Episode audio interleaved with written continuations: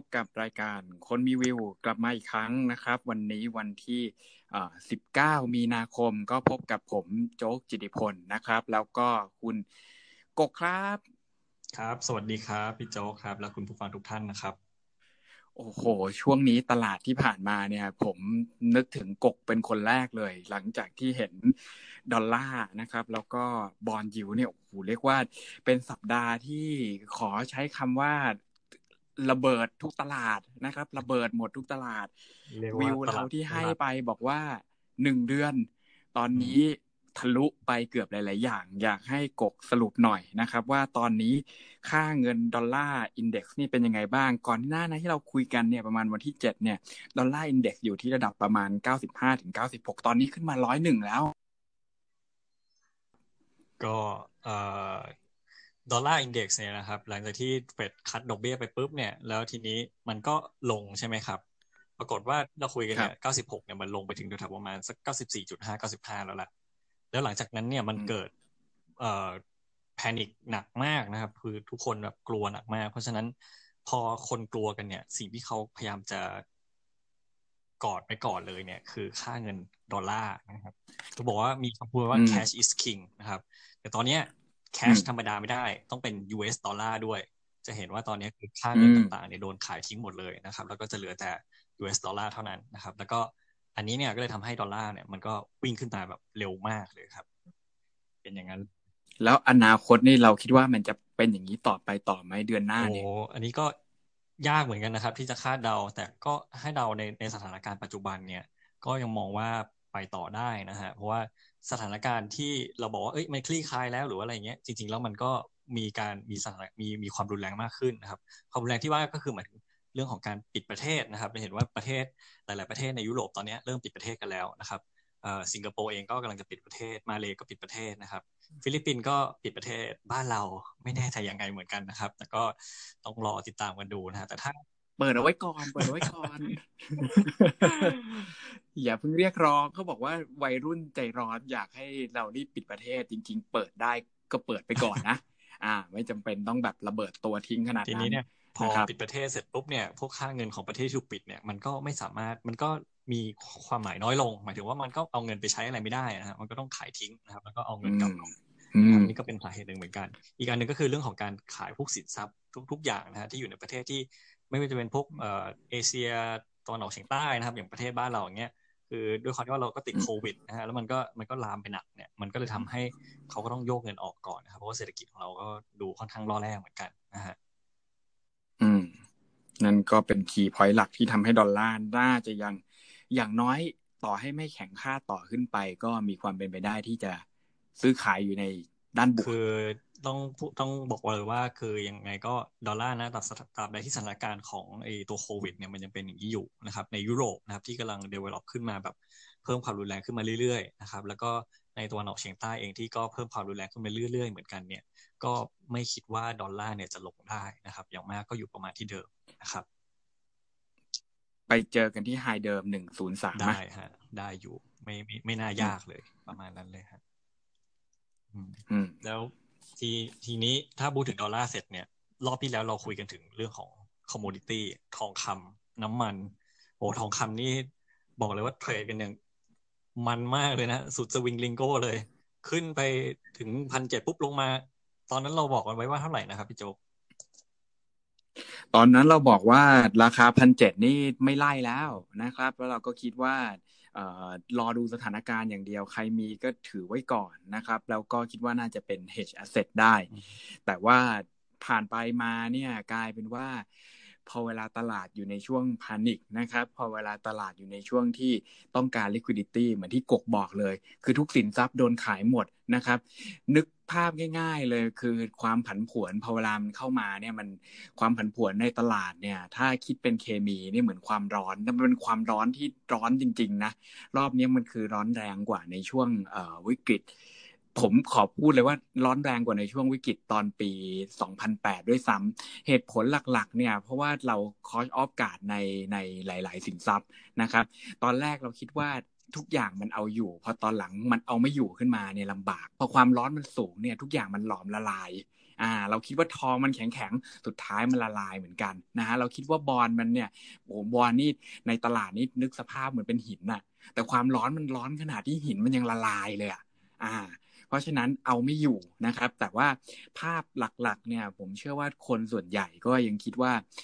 สุดท้ายถ้าดอกเบี้ยมันปรับตัวลดลงเนี่ย ถือทองไว้ก็น่าจะ ดีกว่านะฮะถือสกุลเงินแปลกๆ เพราะฉะนั้นผมว่าเป็นเอ่อ second to dollar ดีกว่า แต่ว่าตอนนี้ก็บอกว่าสู้ไม่ไหวนะ แล้วก็ปรับตัวลงมาล่าสุดอยู่ที่ประมาณพันสี่แปดสิบห้านะครับ อนาคตเนี่ยผมเชื่อว่าปีนี้จริงๆ เราลองคำนวณกลับขึ้นมาอีกรอบนะ อัพไซด์เนี่ยสำหรับคนที่กล้าถือทองเนี่ยผมเชื่อว่าอยู่เยอะมาก ระยะสั้นเนี่ยก็คงเป็นแบบที่กกบอกก่อนแหละอย่างน้อยก็ต้องโดนกดไว้เพราะว่าถ้าเทรนด์ดอลลาร์มันยังมาอยู่เนี่ย ไปต่อได้ยากมาก แต่เมื่อไหร่ก็ตามที่เราเห็นธนาคารกลางออกมายิงบาซูก้าใส่กันด้วยการลดดอกเบี้ยการทำ QE เนี่ยละไว้ได้เลยนะว่าพวกนี้มันทำให้ทองมีโอกาสปรับตัวขึ้นได้ในอนาคต อีกตัวหนึ่งที่น่าสนใจมากๆ เนี่ยต้องบอกก่อนว่าคือราคาน้ำมัน น้ำมันเนี่ยที่เราคุยกันเมื่อเดือนก่อนจริงๆยังไม่ถึงเดือนเลยนะ นะฮะตอนนั้นเนี่ยเบรนท์กับ WTI เนี่ยเบรนท์นี่ trade อยู่ห้าสิบเหรียญต่อเอ่อห้าสิบเหรียญต่อบาร์เรล WTI นี่อยู่ประมาณสี่สิบตอนนี้เบรนท์นี่อยู่ยี่ห้านะแล้วก็ WTI เนี่ยเราอยู่ยี่สิบสองลดห้าสิบเปอร์เซ็นต์นะครับตอนแรกก็คือบางคนอาจจะบอกว่าจะลงไปได้ขนาดนี้เหมือนกันนะเนี่ย อืมมันเชื่อว่ามันอย่างนี้เรียกว่าเข้าขั้นโหดมากนะ คือน้ำมันเนี่ยมีมีหลายอย่างที่ผสมโรงกันอยู่นะขนาดครั้งที่แล้วที่เราคุยกันว่า เรื่อง demand เนี่ยจีนเป็นตัวบริโภคหลัก จีนหายไปยังไงก็ต้องลงนะ แต่ว่าพอมันมาเจอเรื่อง supply กดเข้ามามันเหมือนมี meeting อยู่นะฮะระหว่างเอ่อโอเปกกับรัสเซีย รัสเซียก็บอกอยู่แล้วแหละว่าไม่ไม่มีลดกำลังการผลิตแบบ นอกรอบแน่นอนนะฮะพอเข้ามาประชุม ก็ยังจะมาถามเขาอีกว่าลดหรือเปล่านะรัสเซียก็ walk out ไปแล้วก็บอกง่ายๆเลยว่า which part of no that you don't understand นะฮะอ่ามันเป็นภาพที่เอ่อก็ต้องบอกว่าพอ supply มันกลับเข้ามาอยู่ในภาวะปกติเนี่ยยังไงก็ตามมันไม่มีทางลดลงมาได้เท่า demand แน่นอนนะ demand ถ้าลดลงทั่วโลกเนี่ยประมาณแบบสามถึงห้า ล้านบาร์เรลต่อวันเนี่ยราคาน้ำมันไม่มีทางยืนอยู่แถวๆประมาณ 50 ได้แน่นอน เราคิดเลยว่าเลเวลณปัจจุบัน 20 กว่าๆถามว่าอยู่รอดไหม จริง ๆอะไม่ต้องดูพวก cash cost ต้นทุนการผลิตนะ หรือว่าจริง ๆ ก็ไม่ไม่จำเป็นต้องไปดูว่าประเทศไหนมันจะขาดดุลบัญชีเดินสะพัดไปเท่าไหร่นะอ่า แต่มองโลกในแง่ความเป็นจริงเนี่ยเลเวล 20 กว่าๆกับ volatility ประมาณ 50 เนี่ย คือมันเด้งได้อยู่แล้ว มันพร้อมที่จะเด้งขึ้นเด้งลงนะแล้วก็ราคาน้ำมันเนี่ยลงไปอีกเหลือสิบห้าเหลือสิบเหรียญต่อบาร์เรลเนี่ย โอกาสถ้าจะเกิดขึ้นได้มันต้องมี trigger point อย่างอื่น คือตอนนี้มันมาครบหมดทุกอย่างแล้ว ไม่ว่าจะเป็น supply ที่ทุกคนบอกว่าเยอะ นะฮะไม่ว่าจะเป็น demand ที่ทุกคนบอกว่าหายการท่องเที่ยวทุกอย่างหายหมด มันมา price อยู่ที่ประมาณยี่ห้าก็ต้องถ้ามากกว่านี้เนี่ยมันต้องมีสักประเทศที่มัน default นะแต่ถ้าไม่คิดว่าไม่มีเนี่ยโอกาสที่จะเด้งกลับไปประมาณเอ่อสามสิบนะสามสิบนี้ไม่ไม่ไม่ยากเลยนะฮะถ้าสำหรับเบรนท์เราก็ประมาณอ่า WTI ก็เช่นเดียวกัน คราวนี้ไฮไลท์เลย ผมยังรู้สึกว่าเป็นตลาดบอล สำหรับเดือนที่ผ่านมานะ อ่า อย่าง US Treasury เนี่ย จาก 0.7 ลงไป 0.3 เด้งขึ้นมา1เปอร์เซ็นกว่า ของไทยเราเนี่ย เทรดอยู่ประมาณแถว1เปอร์เซ็นไม่ทันดูแป๊บเดียวตอนนี้ขึ้นมาประมาณ 1.8 นี่ตาฝาดหรือเปล่ากกบอกเลยครับว่าจริงยิ่งกว่าจริง นี่โอ้ไม่รู้จะพูดยังไงดีครับ คือจริงๆแล้วบอลเนี่ยมันควรจะเป็นตลาดที่เอ่อเรียกว่ามีความปลอดภัยค่อนข้างสูงนะครับ แล้วก็มีความผันผวนที่ควรจะต่ำ นะครับจริงๆแล้วเป็นตลาดที่มีความผันผวนน่าจะต่ำที่สุดเลยด้วยซ้ำไปนะครับ แต่ว่าในช่วงหนึ่งอาทิตย์กว่าๆที่ผ่านมาเนี่ยเราเห็นว่าบอลเนี่ยมีมี price action นะครับ มีการขึ้นไหวของราคาที่รุนแรงมากนะครับมีเพื่อนหลายคนของผมนะ ถามว่าเฮ้ยทำไมแบบเฟดมันลดดอกเบี้ย กนงก็ลดดอกเบี้ย แล้วทำไมไอกองทุนของเขาเนี่ยที่เขาถืออยู่เนี่ยทำไมมันถึงขาดทุนทุกวันเลย บอกว่านี่กนงนี่นับว่าลดดอกเบี้ยลดไปแล้วทำหนึ่งทีให้ให้เกียรติเขาด้วยครับ ให้เกียรติเขาด้วย โอเคมามามาโอเคเขาลดไปแล้วทีเนี้ยบอลยูมันขึ้นนะถามว่าเออทุกคนก็งงนะว่าทำไมแบบบอลยูมันถึงขึ้น วันนี้จะมาเฉลยให้ฟังคือ เราต้องเข้าใจก่อนว่าจริงๆเนี่ยบอลเนี่ยถึงแม้ว่าจะเป็นสินทรัพย์ที่เสี่ยงเนี่ยและเป็นสินทรัพย์ที่มีสภาพคล่อง แต่ว่ามันไม่ใช่เงินสดนะครับ ยังไงเงินสดเนี่ยมันก็คือ สกุลหรือว่าเป็นตัวผ่านแลกเปลี่ยนในการที่เอาไว้ทำธุรกิจไม่ใช่บอลนะฮะเพราะฉะนั้นในสภาวะที่สภาพคล่องเนี่ยมันขาดมาก ๆในในระบบเศรษฐกิจ ในระบบธุรกิจ ในระบบการเงินของเราเนี่ยคือคนเองเนี่ยเขาก็ต้องต้องการสภาพคล่องเพื่อไป manage ธุรกิจต่อ เพราะฉะนั้นมันก็เลยเกิดการขายบอลกันเกิดขึ้นนะครับ เพราะว่าคือเขาต้องเอาเงินกลับไปเพื่อหมุนธุรกิจต้องไปเอาเงินไปจ่ายจ่ายเงินเดือนลูกน้อง เอาเงินเดือนไป maintain พวก inventory นะครับ อะไรก็แล้วแต่เนี่ย ก็เลยทำให้ bond yield ของเราเนี่ย มันก็ก็เลยดีดกลับขึ้นมา แล้วก็ถามว่า bond yield ดีดแล้วไง bond yield ดีดเนี่ยมันก็มันก็กลับไปสะท้อนที่ตัวค่าเงินเหมือนเดิมนะครับ ว่าคนที่ขายบอลออกมาเนี่ยถามว่าฝรั่งขายบอลแล้วเอาเงินไปไหนเขาเอาเงินกลับกลับประเทศนะครับเพราะว่าคือต้องเข้าใจกับว่าบริษัท ข้ามชาติหลาย ๆ ที่เนี่ยคือจริง ๆ ก็ทุกเกือบทุกที่นะฮะ balance sheet ของเขาเนี่ยเป็น US ดอลลาร์นะครับ เพราะฉะนั้นการที่เขาขายบอลออกมาเนี่ยเขาก็ได้เงินเขาก็ต้องแลกกลับไปเป็นดอลลาร์นะครับ แล้วก็เอาไปเจือธุรกิจของเขาด้วยนะครับ สังเกตได้ว่าอันนี้เป็นสิ่งที่เกิดขึ้นทั่วโลกนะครับ ไม่ว่าจะเป็นเอ่อยุโรปนะครับเอเชียนะครับ หรือว่าอเมริกาใต้เองก็ตามนะครับ ก็เป็นในทำนองนี้หมดนะครับบอลยิวขึ้นนะครับ แล้วก็ค่าเงินของประเทศตัวเองอ่อน แล้วก็ดอลลาร์ก็แข็งค่านะครับ US US Treasury เองก็เช่นเดียวกันนะครับ หลังจากที่มันเทรดอยู่แถวประมาณ 0.7 ตอนที่เราคุยกันเนี่ยลงไปถึงประมาณ 0.3 กว่า ตอนนี้อยู่ที่ 1.12 1.2เปอร์เซ็นต์นะครับ ก็ถือว่ารุนแรงมาก ๆ เลยนะครับ สรุปของบอลยูเนี่ยคือปัญหาหลักๆเลยนะครับ ที่ทำให้บอลยูขึ้นถึงแม้ว่าสถานการณ์ในตลาดโลกเนี่ยมันจะโกลาหลมาก แล้วก็ดูเหมือนว่าในความในในความรู้สึกของคนเนี่ยก็คือบอลยูควรจะเป็นสินทรัพย์ที่ที่ควรจะแบบมีมีความต้องการมากขึ้นนะครับ แต่ว่ากับด้อยค่าลง เป็นเพราะว่าคนเนี่ยต้องการเงินสดนะครับมากกว่าสินทรัพย์ที่มีความเสี่ยงต่ำนั่นเองนะครับสรุปได้ประมาณนี้นะครับ ถ้าสมมุติว่าเรามองกันในช่วง อีกหนึ่งเดือนข้างหน้าเนี่ย ถามว่าบอลยูจะเป็นยังไง คือผมมองว่าจริง ๆ ตอนนี้เนี่ยบอลยูเนี่ยถ้าเทียบกับอัตราดอกเบี้ยนโยบายนะครับ ของหลาย ๆ ประเทศเนี่ยถ้าเทียบตัวเฟดเองเนี่ยตัวของอเมริกาเองเนี่ยดอกเบี้ยนโยบายอยู่ที่ศูนย์ถึงศูนย์จุดสองห้าเปอร์เซ็นต์นะครับ แต่ว่าบอลสิปีตอนนี้อยู่ที่หนึ่งจุดสองเปอร์เซ็นต์เนี่ย ก็เรียกว่าถือว่าค่อนข้างสูงนะครับ เมื่อเทียบกับเรียกว่าระดับในอดีตนะครับ ก็คิดว่าบอลยิวเนี่ยคือคงขึ้นไม่ได้มากกว่านี้มากเท่าไหร่นะครับ อย่างมากเนี่ย US Treasury เนี่ยคงขึ้นไปได้ถึงประมาณสัก 1.3 ถึง 1.4 เนี่ยน่าจะแคปนะครับ แล้วถ้าสถานการณ์เนี่ยเรื่องของ liquidity เนี่ยมันดีขึ้นนะครับ ก็คงจะกลับลงมาเทรดที่เลเวลประมาณเดิมได้ก็คือประมาณ 1.2 ที่เดิมนั่นแหละครับ แต่ก็ยังไม่น่าจะลงไปได้ต่ำกว่านี้มากเท่าไหร่นะฮะถ้าเป็นในในรูปแบบนี้อยู่ ยังไงเงินสดเนี่ยก็ยังมีค่าได้ยังมีค่าดีที่สุดในในในทุกสินทรัพย์ณปัจจุบันนะครับ กลายเป็นว่าอย่างนั้นไปนะครับ ในตอนนี้ แล้วยิวไทยล่ะครับ ตรงนี้ไปต่อหรือลงได้แล้วทำไมแบงค์ชาติโอ้โหต้องต้องอัด liquidity คนถามผมมาอย่างนี้เขาเรียก QE หรือเปล่า อย่างนี้เขาเรียก QE หรือเปล่า แล้วมันจะไปไหนโอ้แบงค์ชาติเนี่ยคือเมื่อแบงค์ชาติเนี่ยเขามีการซื้อบอลคืนนะครับ ในในตลาด ตลาดบอลตลาดการเงินบ้านเราเนี่ย ซึ่งจริงๆ แล้วปกติเนี่ยแบงค์ชาติจะเข้ามาอัดฉีดไอตัว liquidity ตรงนี้เนี่ย ทุกๆประมาณเอ่อ27 ถึง 45 วัน อันนี้เป็นพฤติกรรมที่ที่ผ่านมาเมื่อสักเรียกว่าประมาณหนึ่งถึงสี่ปีที่ผ่านมานะครับ แต่ว่าในหนึ่งอาทิตย์ที่ผ่านมาเนี่ยมันเปลี่ยนไปนะครับ คือแบงค์ชาติเนี่ยเข้ามาเรียกว่าทุกวันเลย แล้ววันนี้เนี่ยนะฮะหนักที่สุดเลยคือเข้ามาสองรอบ เข้ามาสองรอบในหนึ่งวัน คือไม่เคยเห็นมาก่อนนะครับ ในช่วงประมาณสิบปีไม่เคยมีมาก่อนเลยนะครับ ถามว่าทำไมแบงค์ชาติถึงเข้ามานะครับ ก็อย่างที่บอกไปนะว่าสภาพคล่องมันขาดนะครับ สภาพคล่องมันขาดจริง ๆ อย่างพวกเอ่อพวก short term bill นะครับ หรือพวกเราเรียกว่าเอ่อ central bank bond หรือ CB เนี่ยเอ่อพวก asset manager เนี่ยเขาจะขายกัน เพราะว่า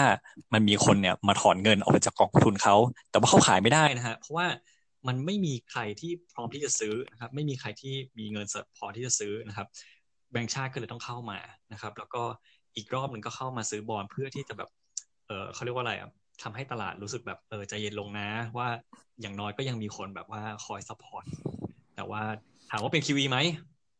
พี่โจว่าไงครับ ก็ถ้าบอกว่า QE ก็ QE ฮะ คือทุกที่เนี่ย เหมือนกันหมดอะคือสามารถทำสติมูลัสได้ แต่ว่าจะใช้ชื่อเรียกแบบไหน หรือว่าจะเป็นโครงการแบบตรงไปตรงมาแบบไหนเนี่ย มันอยู่ที่การประกาศอืมอืมอืมผมคิดว่าภาพน่าเป็นอย่างนี้มากกว่า เพราะหลังๆเฟดก็ทำนะ แต่ก็พยายามจะไม่เรียกว่า QE อ่า เพราะทันทีที่พูดว่า QE ปุ๊บ ตลาด วิ่งทันทีนะฮะบอกว่า รับรู้คนละแบบอ่าฮะรับรู้คนละแบบใช่ตั้งชื่อให้ว่า QE ปั๊บนี่กลายเป็นว่าอืมเหมือนเหมือนวิ่งตอนแรกวิ่งอยู่เฉยๆเป็นเป็นหมาธรรมดาบอก QE ปั๊บกลายเป็นเสือเลยนะฮะกลัวเลย ประมาณนั้นอ่าดูดูหลักความรุนแรงต่างกันแต่จริง ๆ แล้วผลลัพธ์มันก็เหมือนกันนั่นเองเพราะฉะนั้นสองเปอร์เซ็นไปได้ถึงไหมเดือนหน้า US Treasury yield เหรอครับไทยบาทได้ละจ้ะถ้าเอาไทยบาท ไทยบาทนี่ผมว่าสิบปีนะถ้าสิบปีผมมองว่าแคปประมาณเนี้ยแหละครับ ประมาณสองเปอร์เซ็นบวกลบนะเพราะว่าอืมคือถามว่า position ที่แม่งมันขายกันเขานักลงทุนขายกันออกมาเนี่ยมันมีอะไรบ้างนะครับ มันก็มีทั้งเอ่อคนที่เป็น local investor นะครับ redeem พวกเอ่อ redeem fund ออกมานะครับ แล้วนอกจากนี้ก็มีพวกเอ่อ hedge fund ด้วยนะครับ ที่เข้ามาขายบอลนะครับ หรือว่ามีการ pay IRS เอ่อ interest rate derivative นะครับเป็นเป็นเป็นเครื่องมือทางการเงินอย่างหนึ่ง แต่ก็มันก็มีอิทธิพลมากนะครับ ต่อตลาดบอลนะครับ ซึ่งอ่อด้วยความว่าที่ว่าสภาพคล่องณปัจจุบันมันแย่มากเนี่ย มันก็ทำให้มีโอกาสเหมือนกันที่มันจะขึ้นไปเหนือสองเปอร์เซ็นได้นะครับ ในระยะสั้น ๆ นะครับ แต่ในระยะยาวผมก็ว่าอ่อด้วยเขาเรียกว่าอะไรอะฟันเดเมนทัลนะครับของประเทศไทยเนี่ยบอลยูในระดับที่สูงอย่างนี้เนี่ย มันไม่สแตนนะ ผมว่า อืมอืม นะบ้านเราเนี่ย GDP ติดลบนะครับเอ่ออินฟลชันต่ำนะครับ ย้ำยังอะก็มาไม่ไม่ไม่น่าจะทำให้บอลยูอยู่ที่สองเปอร์เซ็นได้นานนะครับ ในส่วนของสิบปีนะมาและทีนี้ถ้าถัดไปล่ะครับพี่โจ๊กไม่ไม่ผมว่าไม่แพ้บอลเลยนะ เอาจริง ๆ ตลาดนี้เนี่ยหนุกหนานเหมือนกันนะ ตลาดหุ้นเนี่ยนะครับ เป็นยังไงบ้างฮะ หุ้นเนี่ยโอ้ช่วงที่ผ่านมาก็ crash สิครับ crash อย่างหนักนะเอ่ออย่างของอเมริกาเนี่ยก็เข้าช่วง crisis เหมือนกันของเราเราบอกว่า โอ้โห เรามี circuit breaker ของอเมริกาก็เจอ circuit breaker เหมือนกันนะครับ แล้วก็เป็นช่วงที่เรียกว่าทุกๆคนก็ ต้องวิ่งเข้าหาเงินสดทั้งหมดนะฮะ Analyst เนี่ยถ้าดูหลาย ๆ ที่เนี่ยปรับประมาณการมาสามสี่รอบแล้วในช่วงหนึ่งเดือนที่ผ่านมา คือปรับลงตั้งแต่เลเวลประมาณแบบ ตอนแรกก็มีปรับช็อตเทอมลงก่อนนะ อ่ามาสองพันกว่ากว่าลองเทอมยังคิดว่าไปสามพันได้สำหรับ S&P ตอนนี้อยู่ระดับประมาณสองพันสี่นะ ลงมาจากช่วงต้นเดือนที่เราคุยกันที่ประมาณสองพันเก้าเนี่ย อ่า บางคนก็คิดว่าอาจจะลงไปได้สองพันก่อนเด้งขึ้นมาใช่ไหมตอนนี้ก็มาเปลี่ยนแล้วบอกว่าโอเค ลงไปสองพันแล้วอาจจะแน่นิ่งนะครับหรือบางคนก็บอกว่าโอเค ลงไปแล้วก็ลงต่อหลุดสองพันไปเลยนะ คือมันมี หลายทฤษฎีมากนะครับ ถ้าอีกหนึ่งเดือนข้างหน้าเนี่ยคือเขาจะต้องพูดกันเป็นตัวอักษรสำหรับไอตัวเอ่อสำหรับตัว S&P 500 เนี่ย มีตัว L นะ ลงไปแล้วแผลเลยใช่ไหมฮะหรือว่ามีตัว U คือลงไปแล้วแผลก่อนแป๊บหนึ่งแล้วรอสักพักหนึ่งปลายปี ครึ่งหลังค่อยกลับมาขึ้น กับอีกแบบหนึ่งก็คือมีตัว V อ่า ซึ่งอันนี้คนอยากเห็นก็คือลงปั๊บเด้งเลย อ่า แต่ไม่น่ามีไหมตัวนี้ผมแถมให้จริง ๆ แล้วเนี่ย ผม ตอบในเอ่อ Facebook Page เหมือนกันว่า จริง ๆ มันมีตัว O ด้วยนะ ที่เราไม่รู้จักคือ อ่า คือมันหมุนวนวงกลมอะขึ้นไปแล้วมันลงอะ ขึ้นไปแล้วมันก็ลง ซึ่งมันจะเป็นแบบนี้แหละ คือเป็น roller coaster ที่วันไหนก็ตามที่คุณเห็นลบห้าแล้ววันถัดมามันบวกบวกห้ากลับ แล้วลงไปลบสิบแล้วก็วนกลับมาบวกเก้าอะไรประมาณเนี้ย อ่าคนอาจจะยังไม่เคยเจอคือเราต้องเจอตลาดแบบเนี้ย ต่อไปอีกสักระยะ trending เนี่ย ผมเชื่อว่า Analyst ในฝั่งอเมริกาเนี่ย เท่าที่คุยกับฟันเมนเจอร์แล้วก็เอ่อพวกนักวิเคราะห์หลายคนเนี่ย คือตัวเองก็รู้สึกว่าคอชออฟการเหมือนกัน ก็คืออยู่ดีๆ โดน วิ่งวิ่งอยู่ดีๆโดนชกหน้าลงไปนับแปดเนี่ยลุกขึ้นมาได้นะฮะแล้วตอนนี้ทุกคนกำลังปรับ ผมเชื่อว่าเขาปรับโอเคแล้วล่ะ ณปัจจุบันเนี่ยคืออเมริกาไล่ตามหลังคนอื่น ถือว่าช้ากว่า แต่ว่าไล่ทันละ ผมเชื่อว่าด้วยนโยบายต่างๆเนี่ยไล่ทันยุโรปแล้วด้วยอเมาเนี่ยต้องบอกเลยว่าพออเมริกามาก็คือใหญ่ที่สุดเป็นปติการเสมอนะฮะคิดว่าข้างล่างเนี่ยลงไปก็จะมี policy ช็อกกลับขึ้นมา ช็อกกลับขึ้นมาเหมือนเหมือนพอหัวใจหยุดเต้นปั๊บก็ ปั๊มหัวใจหยุดเต้นปั๊บก็ปั๊มอย่างเงี้ยอ่าเพราะฉะนั้นเลเวลแถวๆเนี่ยผมเชื่อว่าแถวๆประมาณสองพันสองพันสองถึงอ่าสองพันเนี่ยเป็น level critical ไม่ควรปล่อยให้หลุด แล้วก็คิดว่าไม่หลุด ต่อให้เป็นรอบนี้ ต่อให้สุดท้ายอเมริกาบอกว่าปิดนิวยอร์กและแคลิฟอร์เนียต่อไปอีกหนึ่งเดือนนะ มันก็จะมี stimulus เข้ามาขยี้ทำให้มันไม่ลงไป แต่ส่วนปลายปีเนี่ยคือปัญหา คือมันโอวงกลมฟลุปฟลุปฟลุปอยู่ตรงนี้ได้แป๊บหนึ่ง ปัญหาก็คือว่าตอนที่กลับไปเนี่ยมันจะไปได้เท่าไหร่ ซึ่งตอนนี้ถ้ามองในมุมพื้นฐานเนี่ยเออก็เชื่อว่า upside นะ ถ้าคุณไปซื้อที่ bottom เนี่ย upside อย่างน้อยคุณต้องเห็นสักประมาณแบบเอ่อยี่สิบถึงสามสิบเปอร์เซ็นต์น่ะถึงคุณถึงจะเริ่มน่าสนใจนะฮะด้วย volatility ตอนนี้ 80 ไม่แตะอยู่แล้ว แต่ว่าลงมา 30ผมว่าเกิดขึ้นได้ในช่วงประมาณเดือนหนึ่งอ่าเพราะฉะนั้นถ้ามองโลกในแง่ มองโลกในแง่นี้เนี่ยก็คิดว่าเอ่อจริง ๆ เดือนหน้านะ อาจจะเห็นอยู่ที่ระดับประมาณ 2,500 ถึง 2,600 ได้ คือลงก่อนแล้วก็มีโอกาสเด้ง ส่วนเซ็ตอินเด็กนี่ เป้าเราหนึ่งสองสามสี่เละเทะ ทะลุไปสิบเปอร์เซ็นตนะฮะ อ่า ว่ายังไงดี โอ้ อันนี้หนักมากจริงๆ คือก็ต้องยอมรับว่าเราอาจจะเรียกว่าอะไรอะ มองประเมินสถานการณ์ไว้รุนแรงน้อยเกินไป นะฮะโดนหมัดชุดน้ำมันเนี่ยแหละปัญหาคือน้ำมันว่าไม่คิดว่ามันจะคอลลปลงมาแถม คือตัวเลขเราเนี่ยก็มองหมดแล้วแหละโควงโควิดนะฮะอ่าคือแต่ถามว่าเซตเนี่ยมันยังไง คือถามว่าโอเคเซตเป็นเชฟไหน ก็ตอบได้ทันทีเลย ไม่มี V shape แน่ อันนี้ผมมั่นใจมาก ๆ เลย เพราะหนึ่งคือบ้านเราเองเนี่ย ก่อนที่จะเจอโควิดด้วยซ้ำไปนะฮะมีโดนมา หลายอย่างมากนะฮะ โดนไปทั้ง LTV โดนไปทั้งเรื่องของ slow down on Chinese economy นะครับ แล้วก็เป็น economy ของเราเองนะฮะ โดนทั้งเรื่องของ inflation นะครับ โดนทั้งโอหลายอย่างมากครับ structurally เนี่ยบ้านเราเนี่ยดูไม่ดีมาก่อนถึงโควิดอยู่แล้ว แล้วเจออันนี้เข้าไปอีกก็ซ้ำหนัก เหมือนเอ่อตายแล้วปลุกขึ้นมาฆ่าให้ตายอีกทีหนึ่งนะครับ เพราะฉะนั้นไม่มี V shape แน่ๆ ถามว่าจะเป็นเชฟไหนต่อคือผมมองว่า เอ่ออย่างวงกลมที่พี่โจว่าเนี่ยก็เป็นไปได้เหมือนกันนะ แต่ว่าคงไม่ใช่วงกลมที่แบบอยู่กับที่อะ ผมว่าคงเป็นวงสไปรัลดาวกลิ้งลง คงซึมคงซึมได้พอสมควรนะฮะ เพราะว่าพอเราแก้สมมุติว่าเราแก้โควิดได้จริง ๆ เนี่ย มันมีปัญหาเชิงโครงสร้างที่เราต้องแก้อีกเยอะนะครับ ถึงแม้ว่าเราจะบอกว่าโอเคภาคเอกชนของเราจะสามารถปรับตัวได้นะอะงั้นมาฟันกันเลย ว่าสรุปแล้ว SET index เนี่ยเอาเท่าไหร่ดี กกว่าไง ก็คีบอกว่าคือจริงๆแล้วโดยประวัติศาสตร์เนี่ยคือถามว่าแบบจาก peak to bottom เนี่ยมันจะประมาณเท่าไหร่ ก็อยู่ที่ประมาณสี่สิบถึงสี่สิบห้าเปอร์เซ็นต์ผมว่าจริงๆคือแถวๆประมาณพันบวกลบเนี่ย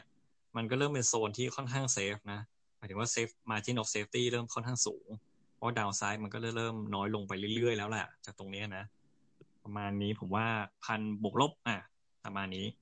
โจว่าไงครับ อ่า ส่วนผมเนี่ยคิดว่าเลเวลถ้าไปดูตามตัวเลขเนี่ย คือจะกลับมาได้ ตอนนี้มันมีอยู่สามคนที่จะซื้อแค่นั้นเองคือคนแรกคือฝรั่ง ไม่มาก็คงไม่กลับอะข้อสองคือ กองทุน อันนี้ละไว้ก่อน โอเค เพราะว่ากองทุนปกติก็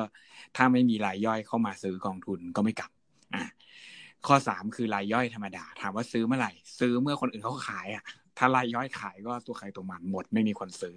เพราะฉะนั้นคีย์พอยต์ผมเลยรู้สึกว่าคือต้องเป็นกองทุนอ่าแล้วเป็นกองทุนที่คนรู้สึกว่าเอ่อจะกลับมาแล้ว ซึ่งคนจะกลับมาเนี่ย advertise มันต้องระดับหนึ่งจริง คือถ้าลองคิดง่าย ๆจาก head to เอ่อ trough เนี่ยอ่าลงมาอยู่ข้างใต้เนี่ยประมาณห้าสิบเปอร์เซ็นหรือว่าถ้าพูดถึงดัชนีพันหกลงมาพันแปดเนี่ยลบห้าสิบเปอร์เซ็นเนี่ย สมมุติผมไปขายนะผมว่ามีการลงทุนนะ อีกห้าปีข้างหน้าคิดว่ากลับมาพันหกได้ไหมอืมน่าจะมองโลกในแง่ความเป็นจริงว่าไม่ถูกไม่คิดว่าเลวร้ายขนาดนั้นถูกไหมอ่า คิดว่า โอเคคริสิสตรงนี้เนี่ย อย่างอย่างมากก็ take into account สักปีสองปีสามปีอะมากสุด เพราะฉะนั้นห้าปีควรจะกลับมาได้ละ แต่ถ้าเกิดลบห้าสิบเปอร์เซ็นเนี่ยห้าปีคือหมายความว่าคุณจะได้ return compounding สิบสี่เปอร์เซ็นต่อปีนะ อ่า ซึ่งกลับไปที่พันหกซึ่งเป็นระดับเขาเรียกว่าอะไรอะ ผลตอบแทนที่น่าสนใจอยู่เหมือนกันนะ double digit นี่ไม่รวม dividend นะอ่าโอ้โห วอร์เรนบัฟเฟตเขาบอกเขาเก่งๆ เทพๆ นี่เขาทำสิบเปอร์เซ็นบวกติดต่อกันสามสิบสี่สิบปีอะ แต่เรานี่ไม่ต้องเก่งมาก แต่อยู่ดีๆ เรามี index ที่ almost จะมีโอกาสที่จะทำได้ประมาณแบบสิบสิบสี่ถึงสิบห้าเปอร์เซ็นต่อปีมาแจก ผมว่ามันก็ trigger คนออม ให้กลับเข้ามาได้เหมือนกัน ก็เลยคิดว่าเลเวลประมาณแปดร้อยเนี่ย คิดว่า trigger point ยังไงก็ต้องกลับตรงนั้นน่ะ อ่า แต่อยู่ที่ว่าพันหนึ่งจะถึงไม้เดือนหน้า ถ้าลงไปมีเด้ง คิดว่าน่าจะทำได้เหมือนกันนะ เพราะฉะนั้นวันนี้ก็น่าจะครบทุก asset class แล้วก็น่าจะให้ความรู้กับ ผู้ฟังทุกท่านหลายอย่างเลย ที่เรายังคาใจอยู่นะครับ แต่ก็ฝากไว้สุดท้ายแล้วกัน ผมขออนุญาตฝากว่าจริงๆแล้วการลงทุนเนี่ยคือต้องมองถึงว่าเราลงทุนเพื่ออะไรด้วยนะฮะคือระดับความเสี่ยงที่ตัวเองรับได้ รู้ว่าเงินที่เราเอามาลงทุนมันเป็นเงินเย็น หรือเงินร้อนเป็นเงินหมุนหรืออะไรก็ระมัดระวังกันนิดนึงนะฮะ ก็เป็นเป็นห่วงนะครับพูดตรงๆนะครับ อืม ช่วงนี้ก็นอกจากสุขภาพ ตัวเองแล้ว สุขภาพพอร์ตก็ระมัดระวังไปด้วยนะครับ ครับสำหรับวันนี้เราสองคนก็คงต้องลาไปก่อน แล้วกลับมาพบกันใหม่กับรายการคนมีวิวครับ ครับ ขอบคุณครับ สวัสดีครับ สวัสดีครับ